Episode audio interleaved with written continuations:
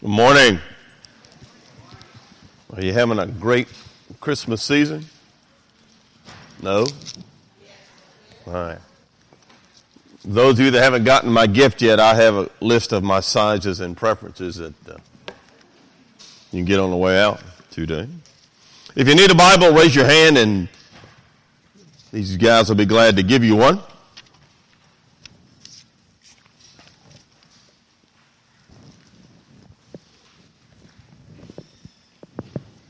I really hope you can be with us tomorrow night. It's always uh, Christmas Eve. The communion service is always a uh, special time in the life of a church, and just come together as a family of God and spend a little time together, worshiping and then sharing in communion. So we're going to do that tomorrow night at five o'clock. Now, what we're going to do for those of you who haven't given your life to Christ yet, here's what we're going to do.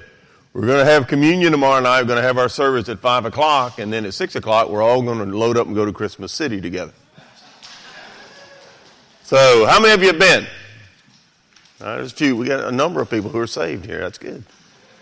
We made the mistake of going last night, as opposed to going last Friday night when we should have gone, which is what I wanted to do. But anyway, the weather didn't cooperate. We went last night. I said, well, we'll leave early and won't be a problem. We left at 5 and we sat in line, parked for an hour and 15 minutes once we got out there. See, apparently somebody likes it. Because we sat there for an hour and 15 minutes determining whether we were which one of us was going to take another's life in the car before. what I wanted to do was park the car and walk the, the uh, three quarters of a mile from the corner church. Uh, I didn't get any cooperation on that particular point, but after about 45 minutes, it was beginning to look like a good option. Other people were doing it. I thought we could walk, and it'd be Ryan's problem to find a place to park the car. But I found him a parking place when we got there, and once you get there, it's just like it's heaven. So we're, we're sitting in the hollowed out school bus with the astroturf floor, had a brand new space heater on our table. I thought that was nice. And we're eating our concession stand food. Ella kept saying, We've got to go. I have to eat nasty food. So anyway, we were sitting there eating, and there was a family in there, and I didn't they didn't notice. They were just in there with us. And, uh, because when we're at Christmas City, we own the place. So I just, we're just there enjoying it and we step off the bus to go ride the tram and, and be part of uh, heaven. And this lady steps out of the bus and she's just staring at me. And I said, well, I, I know I look good in this outfit, but, and then finally she said, where do I know you from? And I had no idea who she was. And, and then she, she mentioned, I, I think you spoke at my father's funeral. And that didn't help me. And then, and then she said, My sister is so and so. And I yes, then I knew. And I said, I did speak at your father's funeral. And so we had a nice time there talking to each other. So you better behave, even in Christmas City. You never know. So we were there, I don't know, an hour and a half or so, and we'd, we'd already set in line an hour and a half to get there. We're there an hour and a half, we're getting ready to leave, and there were still cars lined up all the way down to the turnoff, so another hour and a half before they were going to get in. So the, the moral of all of that, if you don't go on Saturday night, go on Friday night like we should have done, like Charles and Janine, smart people, took their grandkids the Friday night before when we should have gone, and they didn't have any problem. But once you get there, it's worth the hour and a half wait in the car, at least in my personal opinion. Here's what my son in law said. He said, Next year, you won't have to worry about me sitting in line. he said, Because I'll be sitting in line at home while y'all are out here. All right. I want you to do something for me, but I want you to relax as you do it. Everybody relaxed? Enjoying Christmas? That's good. Turn to John chapter 1. Now you can relax. We're only going to cover one verse. So turn to John chapter 1 in your scriptures. And several weeks ago, as I was sharing, uh, even back in November, even thinking about what, what would God like me to share this year at Christmas, and we were talking about two words that just kept coming to my mind. And we talked about, for example, Emmanuel, God with us. And today we're going to focus on the other word, the incarnation. God in the flesh. And what a significant moment that is. If you'll notice the title of the message for today, and really what I, I want to encourage you with, uh, for example, even today as we're singing these songs, and you think about Silent Night and, and other Christmas carols, but the, the deep theology, I would encourage you, if you've never done it, get, get you copies of the lyrics of Christmas carols like Silent Night, Hark the Herald Angels Sing, Joy to the World, even though as Peter shared with us, was not originally written as a Christmas carol. It was written more to celebrate the second coming, but still, obviously, it's become one of the most, most revered of Christmas carols. But Joy to the World, Silent Night, Hark the Herald Angels Sing, on and on, Little Town of Bethlehem.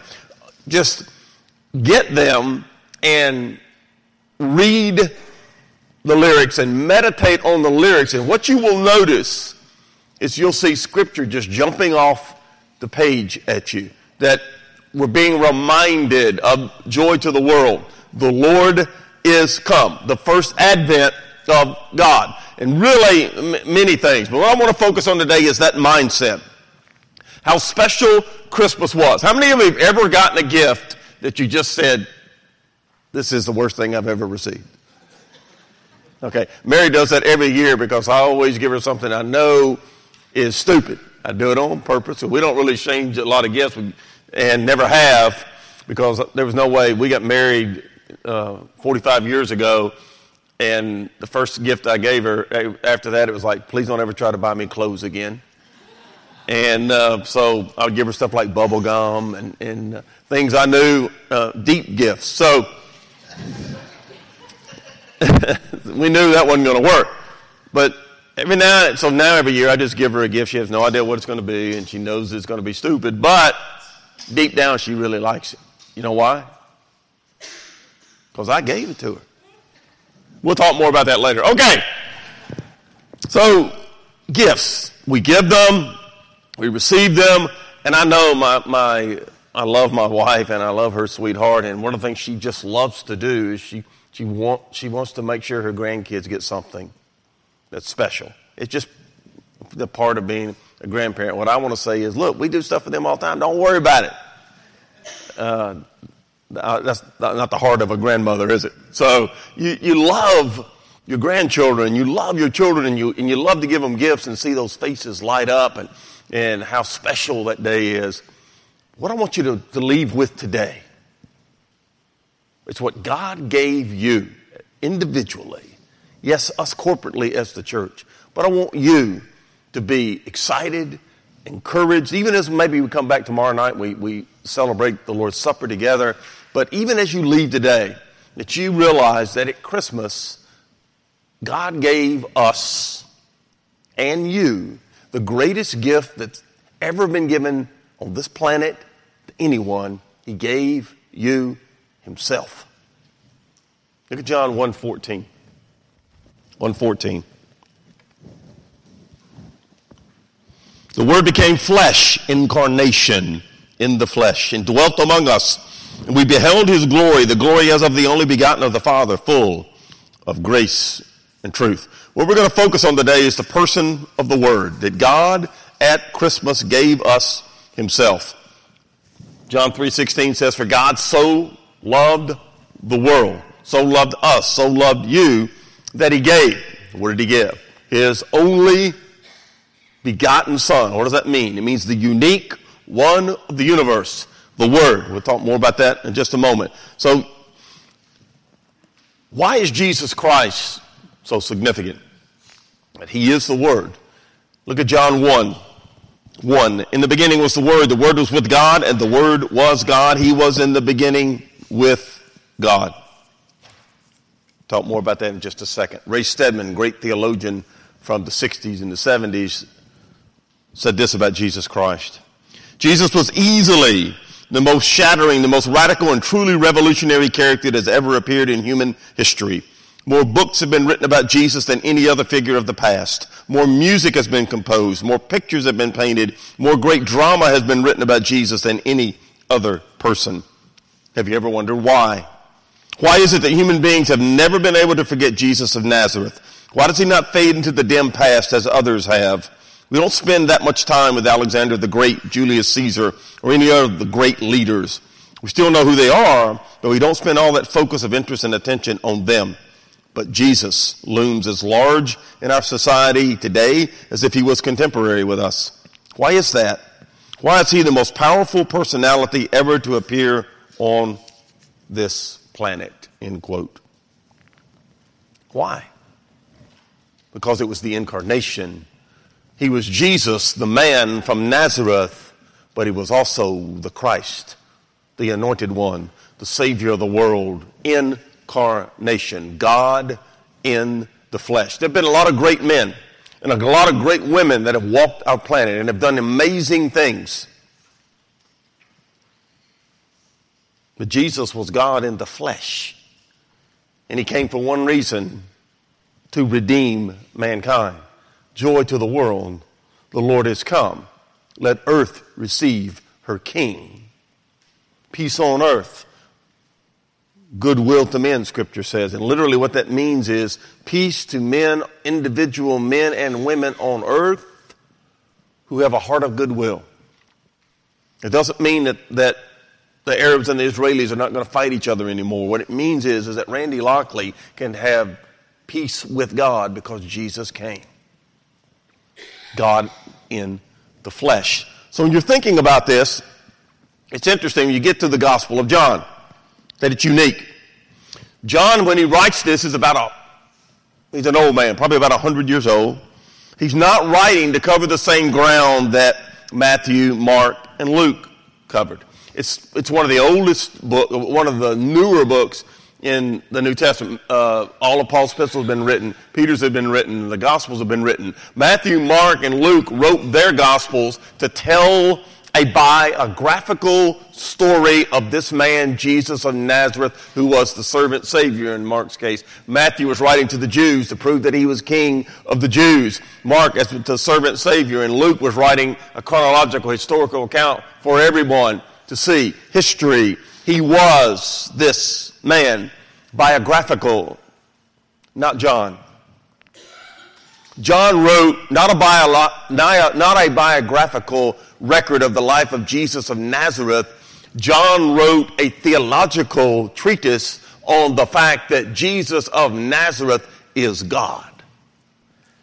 You don't have to turn there, but in John 20, at the end of his book, the gospel, John says this These things are written that you may believe that Jesus is God, and that believing in him you might have life in his name. Jesus himself said, I came that you might have life and have it abundantly. Abundantly. Not talking about money, talking about the essence of life what it means to be a human being. You were created to know God. Jesus makes that possible. You were created to have peace with God. Only Jesus makes that possible. You were created to know the peace of God. Only Jesus makes those kinds of things possible. In John 14, I told you we're only going to cover one verse. In John 14, Jesus said, My peace I leave with you. My peace I give to you. His legacy to us. His gift to us Christmas is the peace of God. You can't find that anyplace else. We all want it. Even if we don't say we want it, we want it. We want to be, have peace in our souls. Deep down know what's the meaning of life? Why am I here? Where am I going? I've officiated at two funerals this week, been to three. And the one thing that I'm struck by, even again yesterday, a dear friend of mine's brother died and doing the funeral for them. And one of the things that I'm struck by is looking at the faces of people who really don't know Christ at a funeral. They're just blank. There's nothing there. Now, in the life of a believer, like my friend, my, my dear brother who lost his brother, he was hurting, he was agonizing.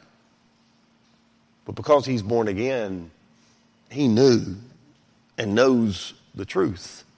And he has a comfort that we understand as believers that death is not victory in our lives. Jesus defeated death when he rose from the dead.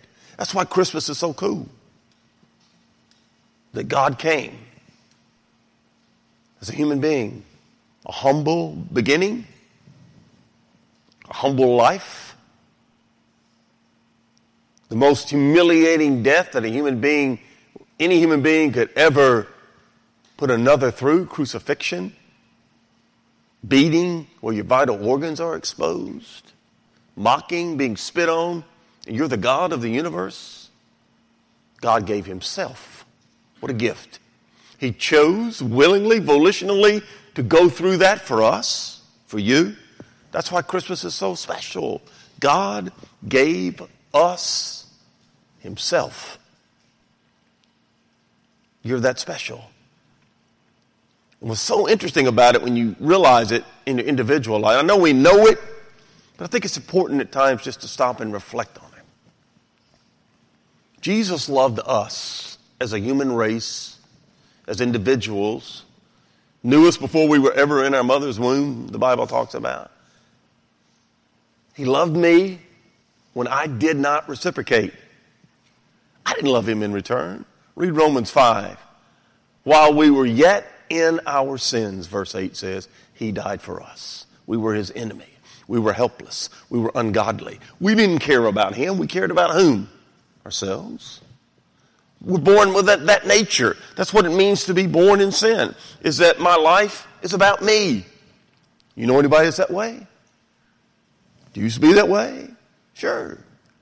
But then Jesus sets you free. It gives you a new nature. And only He can do that. That's why Christmas is so unique. Who was this man? So you go back to verse 1. As he opens his gospel, John says, In the beginning was the Word, the Word was with God, the Word was God, He was in the beginning with God. John's purpose, as he said a moment ago, was to write, write a great theological treatise that Jesus is God. And you had that great verse, uh, John 8:58, where John records Jesus looking at the Pharisees. They're talking about Father Abraham. Jesus said, Before Abraham was, I am. Those Jews instantly knew that he was claiming to be the God of Abraham, Isaac, and Jacob, the one who spoke to Moses from the burning bush, the one who sent him before Pharaoh. They knew that he was claiming to be eternal Yahweh, Jehovah, Elohim, God. And the Bible says from that moment forward, they had one desire about Jesus. What was it? We got to kill him. We got to kill him. And he allowed them to do that. Why? Because he loved you. And he loved them, by the way. Even as they were beating him and scourging him and crucifying him, what does Jesus say hanging from the cross? As his life ebbs away, what does he say? Father, forgive them. They know not what they do. Now, that's a God you can love because he loves you, but he loves you even if you don't reciprocate. That's what makes him unique because he is God. John Calvin called, calls John 1 1 and 2, quote, the speech of God. Another theologian said John 1 1 and 2 is the most com- compact and pulsating theological statement in all Scripture.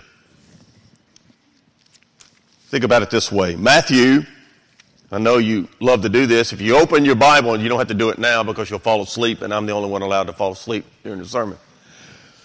But if you open your Bible right now to Matthew 1, what will you begin to read? So and so begat so and so, who begat so and so, who begat so and so, and then you fall asleep. If you're ever having a problem with sleeping, just read Matthew 1. And you will be asleep within minutes. Luke 1, how does it begin? So and so begat so and so, who begat so and so. Those genealogies were important to Jews in particular, incredibly important. But here's the point Matthew begins with Jesus' birth, Christmas. So and so begat so and so, and here's Jesus. Luke begins with Jesus' birth on earth. So and so begat so and so, here's Jesus. And there are reasons for that we won't get into today. And then uh, Luke, I mean Mark, excuse me, Matthew, and then Mark begins with Jesus' earthly ministry, his baptism, and then going about doing his earthly ministry. So all three of the synoptic gospels, the biographical ones, begin with Jesus' life on earth. Please look at John 1 1 again. In the beginning was the Word, the Word was with God, the Word was God. Drop down to verse 14. The Word became flesh, incarnation. John doesn't begin with Jesus' life on earth. Where does John begin? Before there was an earth. John begins with the beginning. In the beginning, and in Greek it means before there was time, there was the Word. How does your Bible begin in Genesis 1 1? In the beginning, out of nothing, God created so in the beginning, before there was time, before there was a universe, before there was a space-time continuum, before there was anything that we look at and try to figure out, there was God. In the beginning was the Word, the Word was with God, the Word was God. So John begins with, before there was anything, there was God, the Father, the Son, and the Holy Spirit in perfect love and harmony and fellowship. In the beginning was the Word. The Word is logos. We get logic from it, and it means to explain a thought. Talk more about that in a moment. Here's the idea. In the upper room discourses, Jesus is getting ready to go to the cross. His last night on the planet when he's with those 11 guys that are going to carry forward, take his great commission to all the world, make disciples of him. As he ends the upper room discourse, in John 17, he begins to pray for his disciples. And he also prays for us, all who will believe in his name as a result of their ministry. He prays for us. Here's how he begins his prayer Father, glorify me together with the glory we, plural pronoun, had before the world was. So he goes back to when? Prior to Genesis 1 1. Prior to anything there was Jesus. There was, there was God the Son, God the Father, God the Holy Spirit. So here's what I want you to notice. John 1. In the beginning, before there was anything else, was the Word. The Word was with God. The Word was God. He begins with eternity past.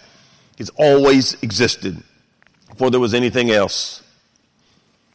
Face to, uh, the literal in uh, the, the prayer I just read, the, the literal, it's a beautiful picture in Greek, is face to face with the Father the Son, and the Holy Spirit, glorifying who is God. The only self existent thing in the universe is God. Everything else was created, including Satan, humanity, all the angels, all the universe. I always laugh at we're trying to explain things and they, they find like a moon around Jupiter and we're going crazy. That there's, there's something out there. Just think about it.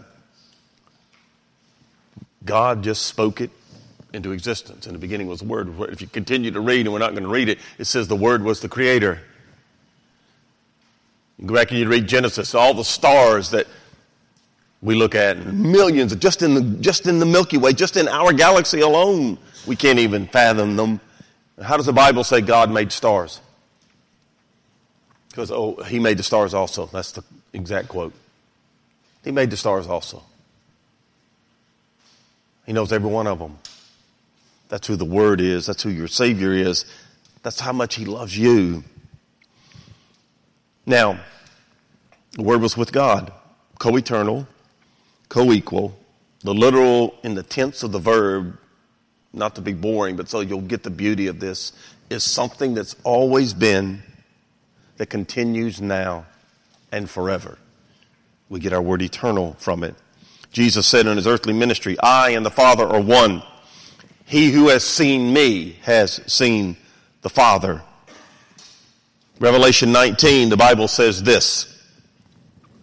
He, talking about Jesus, was clothed with a robe dipped in blood. His name is called the Word of God. He has on his robe and on his thigh a name written, King of Kings and Lord of Lords. In 1 John 1, the Bible written by John, Revelation written by John, 1 John written by John, that which was from the beginning, which we have heard, we've seen with our eyes, we've, we've looked on, our hands have handled concerning the word of life. The life was manifested. We have seen and bear witness and declare to you that eternal life which was with the Father was manifested to us. John writes in his epistle the same thing he writes in his gospel. John is the only writer in the New Testament who refers to Jesus as the Word. No one else does. So something the Holy Spirit laid on him, and he said, I saw the Word, the eternal Word of God. I got to see him. I got to listen to him. I got to hang out with him. He manifested that eternal life to us. And back to John 1 1, that phrase, the Word, that word, the Word, it means the audible or visible explanation of a thought. Now let me sum all this up for you before we get into the sermon. Jesus, our Christmas gift. God gave himself because he was the Word. Jesus explains God. Jesus explains God. The creative energy of the universe that he spoke into existence. He explains God. I was reading this cool story this week about a little girl she was about five years old, and it, I was thinking about it. I thought I found it because we have a five-year-old granddaughter who doesn't like storms. And this little girl was terrified. It was a horrific thunderstorm going around their house, and you know the, the lightning and the thunder. And she said, "Daddy, Daddy, I'm scared. Are we going to be all right?" She said.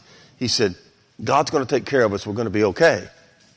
And little girl, and then just you know, just a couple of seconds later, boom! Another clap of thunder. She said, Daddy, Daddy, uh, are, we going to be all right? Said, yes, God's going to take care of us.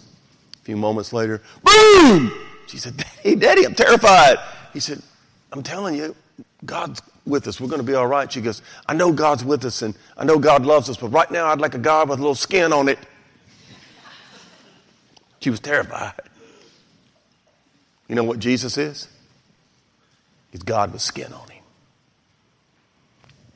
God, the Son, became the Son of Man, 100% God, 100% man, so that we would understand who God is.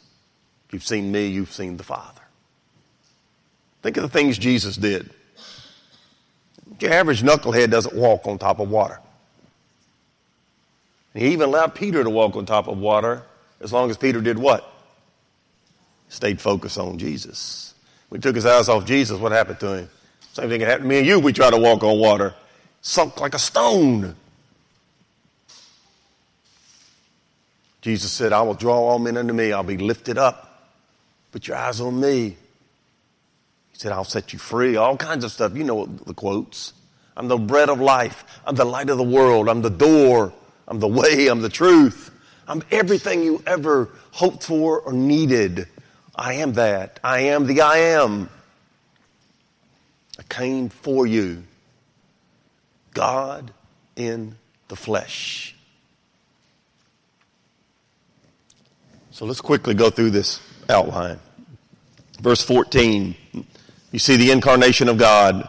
Verse 14, God, the Son, became one of us. The great logos we've been talking about, the Word became flesh. The Word became flesh. Jesus of Nazareth was a human being. Even if you don't believe the Bible, you can go back and read Josephus and other Jewish historians. This person existed. And you may not believe him to be God. You may believe the things in the Bible are a fairy tale. But the man existed. And even Josephus, a non-believer, wrote this man was the Christos, the Christ, the Messiah. They didn't understand that he was God. They didn't understand it was an eternal kingdom. They thought it was an earthly thing. But they knew he was unique. He didn't, when he taught, people were mesmerized. When, when he did things that, when he healed somebody, it was obvious that they were healed. There's a keg of water sitting here, H2O. When he, when he, when he turns away from it, it's no longer H2O, it's wine. He does things no, did things no one else can do. A man with congenital blindness and suddenly that he can see. On and on. The Word became flesh. Now, please note the difference. This is real important. In John 1 1, it says, In the beginning was the Word. The tense of that verb is, always has been, is now, and always will be. Verse 14, that Word, the eternal God, the Son, that God became flesh. The Greek tense in verse 14 is at a definite moment in time this occurred. At some moment in time, Jesus of Nazareth was born in Bethlehem, in a feed trough, placed in a feed trough. That was a definite moment in time. For example, I was born January 17, 1954, and the world was blessed with my entrance. Definite moment in time. I shared this sermon last week with uh, the Bartlett congregation, and afterwards a guy came up who I've known, guy I've known 30 plus years. He comes up to me and he said, "So you'll be 65 next month, huh?" That's what he got out of the message. You'll be 65. I said, Yeah, you're right. I will be. At a definite moment in time, time passes. Jesus came, eternal, then he came to earth. Second, God the Son not only became one of us, he lived as one of us. He dwelt, look at John 1.14 again. The word became flesh and dwelt among us. The Greek word used here means to tabernacle. It goes all the way back to the Old Testament reference. At tabernacle and then the temple. He was one of us. Familiarity in every way. He lived what we were. The word tabernacle was the portable worship center in the Old Testament where they met God, called the tent of meeting, where the presence of Shekinah, glory of God was. In the temple, it was there, the Shekinah glory of God. God met people there. He tabernacled with them. In Revelation, the Bible says this, in the future, Therefore, they are before the throne of God and they serve him day and night in his temple. And he who sits on the throne will dwell among them. Tabernacle, same word. I heard a loud voice from the heaven saying, Behold, the tabernacle of God is with men and he will dwell with them, tabernacle, and they shall be his people. God himself will be with them and be their God.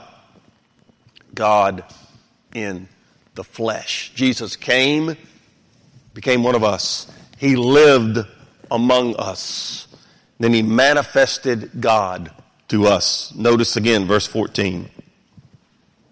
The word became flesh, dwelt among us, and we beheld his glory. Glory means worth, importance, significance, reputation, splendor, brightness, majesty, and honor. And I love the word. It's so important. Please don't miss it in verse 14. We beheld his glory, what he was, his worth. The word beheld, we get our English word theater from it. And here's what the word means is that you focus on something with a calm, continuous gaze. You can't take your eyes off of it. It's kind of like when Mary first saw me. Okay, maybe not. So it means that you're absolutely mesmerized by what you're looking at.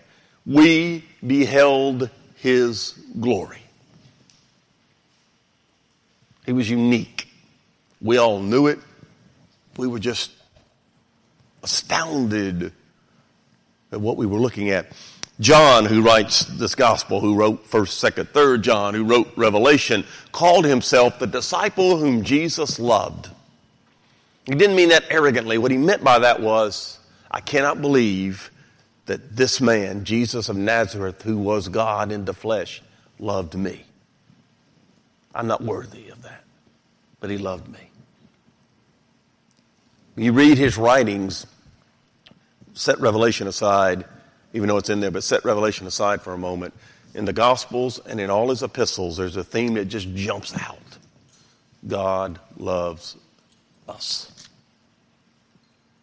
and He came for us. What did God give you at Christmas? He gave you Himself. He came.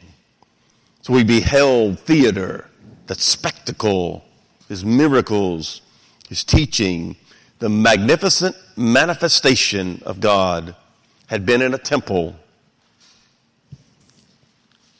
but now is in the person of Jesus Christ. Look at verse 18 for just a second. Verse 18. No one has seen God at any time. The only begotten Son, who's in the bosom of the Father, he has declared him. Declared him, made him manifest. That's the word. We beheld his glory. We saw the glory of God. Back to verse 14. The only begotten of the Father, full of grace and truth. I love this. The idea of full of grace and truth means this. It's the invitation of God. It's number two on your handout. The invitation of God. He came for us, the incarnation. And here's what he says to you I'm the way, the truth, and the life. Not one of you can come to the Father except through me.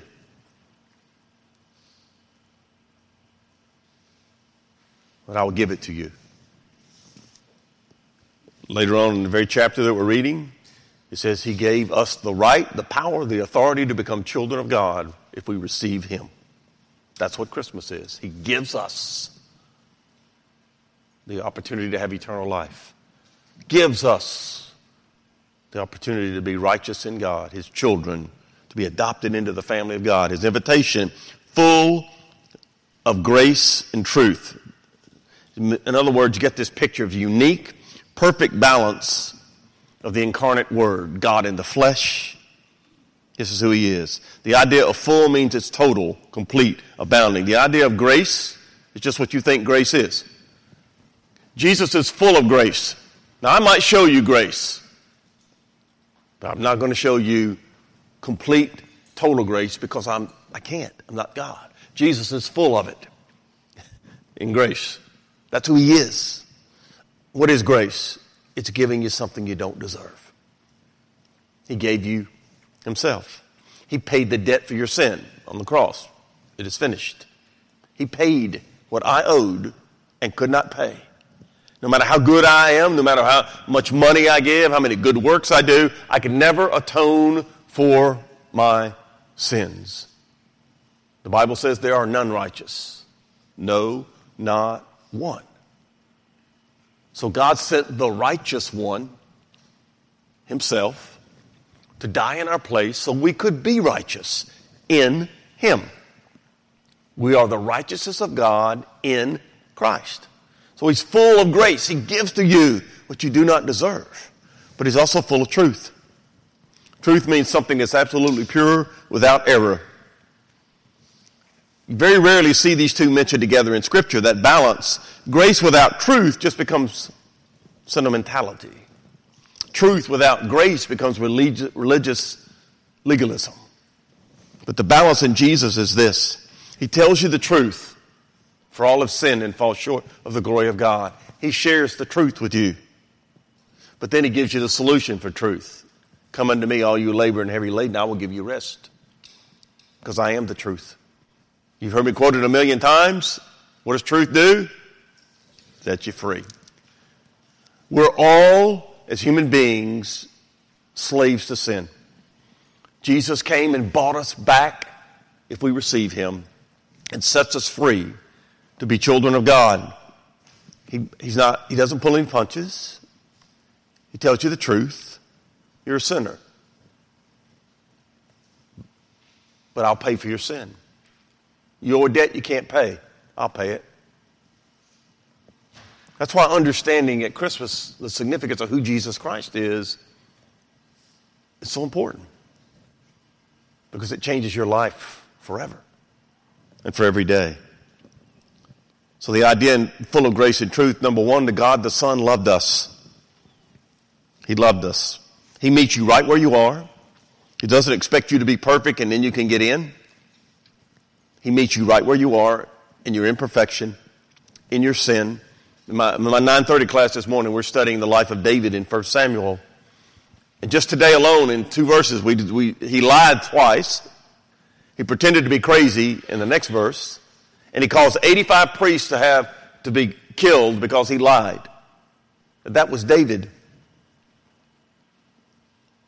A man after God's own heart. The one upon whose throne Jesus will reign from. David was not perfect. And then you can go read Psalm 51, Psalm 56, Psalm 34, and you can see David bowing before God and pouring out his heart before God after his own sin. How often do you sin? Regularly. Why? Because you're not perfect. But in Jesus, you can be declared righteous, forgiven, and then deal with it as a child of God as opposed to an enemy of God. That's what Christmas brings the gift of God. Grace is unmerited, generous favor. Theologian named Tom Lowe describes grace as the greatest concept in history. That God would give us something we don't deserve. Because you think about it, even yesterday as I was doing that funeral and just talking to people and listening, in their mind you could hear them saying, Well, I got to do this to be forgiven, and I got to do this. And just in conversations, you know, God says, No, you're forgiven. Faith alone, in Christ alone, what He did when He came at Christmas to go die for you on the cross. Christmas is a celebration of the author of grace becoming a human being. He was born in Bethlehem. He was broken for no crime of his own, humiliated and crucified, rejected. That's satanic. That's crazy because he loved us. Tim Keller says Christmas is the end of thinking you're better than someone else because Christmas is telling you you could never get to heaven on your own. God had to come to you. Incarnation. So truth is God the Son paid for us. This is really important and we're wrapping up. God the Son paid for us. That's what truth means. He's full of truth. The, the idea is this, and I don't spend a lot of time on it because we could spend weeks. But here's the idea. Jesus was able to pay your debt because he was full of truth, no error. He lived a sinless, perfect life as God the Son on earth, as God the man. He lived a perfect, sinless life. So when he died for our sins, they were not his own, they were ours. He paid our debt, not his, ours. So he could do that, and the Bible uses the term for that propitiation, which simply means satisfaction. God looked at Jesus' offer and it satisfied God's demand for somebody to pay for sin. It satisfied God's demand. Jesus could do that because he is the truth. The reality, transparent that he was the God man. The point is this our God was a person, is a person, the resurrected Son of God, not a principle, not a thought, not a philosophy not a set of do's and don'ts. He is a person. Just like you're a person, except he was the perfect person who allowed himself to be your substitute. Instead of you paying for your sin, he paid for it. That's Christmas. Jesus is not a picture of God that we can learn from, even though he was the greatest example that ever lived. No, Jesus is God Himself. A person, not a picture. He identified with us in every way. Jesus got tired. You can read these things in Scripture. Jesus got thirsty. Jesus agonized. Jesus sweat. Jesus cried. He empathized. In Hebrews 2, the Bible says, in all things, Jesus had to be made like his brethren, that he might be a merciful and faithful high priest in things pertaining to God to make, there's the word, propitiation for the sins of the people. So when you hurt, somebody hurts you. Somebody that, just like yesterday, my, my dear friend losing his brother, they're hurting and they're agonizing. Jesus understands. He empathizes with that. Read the story of Lazarus dying, and he agonized over his friend being dead. But then he walked up and raised his friend from the dead. You see the difference? because he's God. But he understands everything you go through, he understands it. He empathizes. He loves you. That's Christmas. Max Lucado said, God loves you just the way you are. That's grace. But he loves you too much to leave you the way you are. That's truth. Grace and truth. Full of it. So number three on your handout is what we dealt with last week, and I just put it on here to tie, to tie all this together. Emmanuel, the incarnation, God with us. Behold, the virgin shall be with child, she'll bear a son. They shall call his name Emmanuel, which is translated God with us. Unto us a child is born. Notice the difference. A child is born, a son is given. He's always been the Son of God, eternally. At a definite moment in time, he came as the child. Joy to the world, the Lord has come. That earth receive her King, the Savior reigns. Share a true story with you, and then we're going to be done. Maybe it helps illustrate all that we've talked about today, and I know it's been a lot. This was several years ago. There was a mail carrier, a postman. Man, his wife had a sweet family and little girl. And around October of that year, the mom was tragically killed in an auto accident.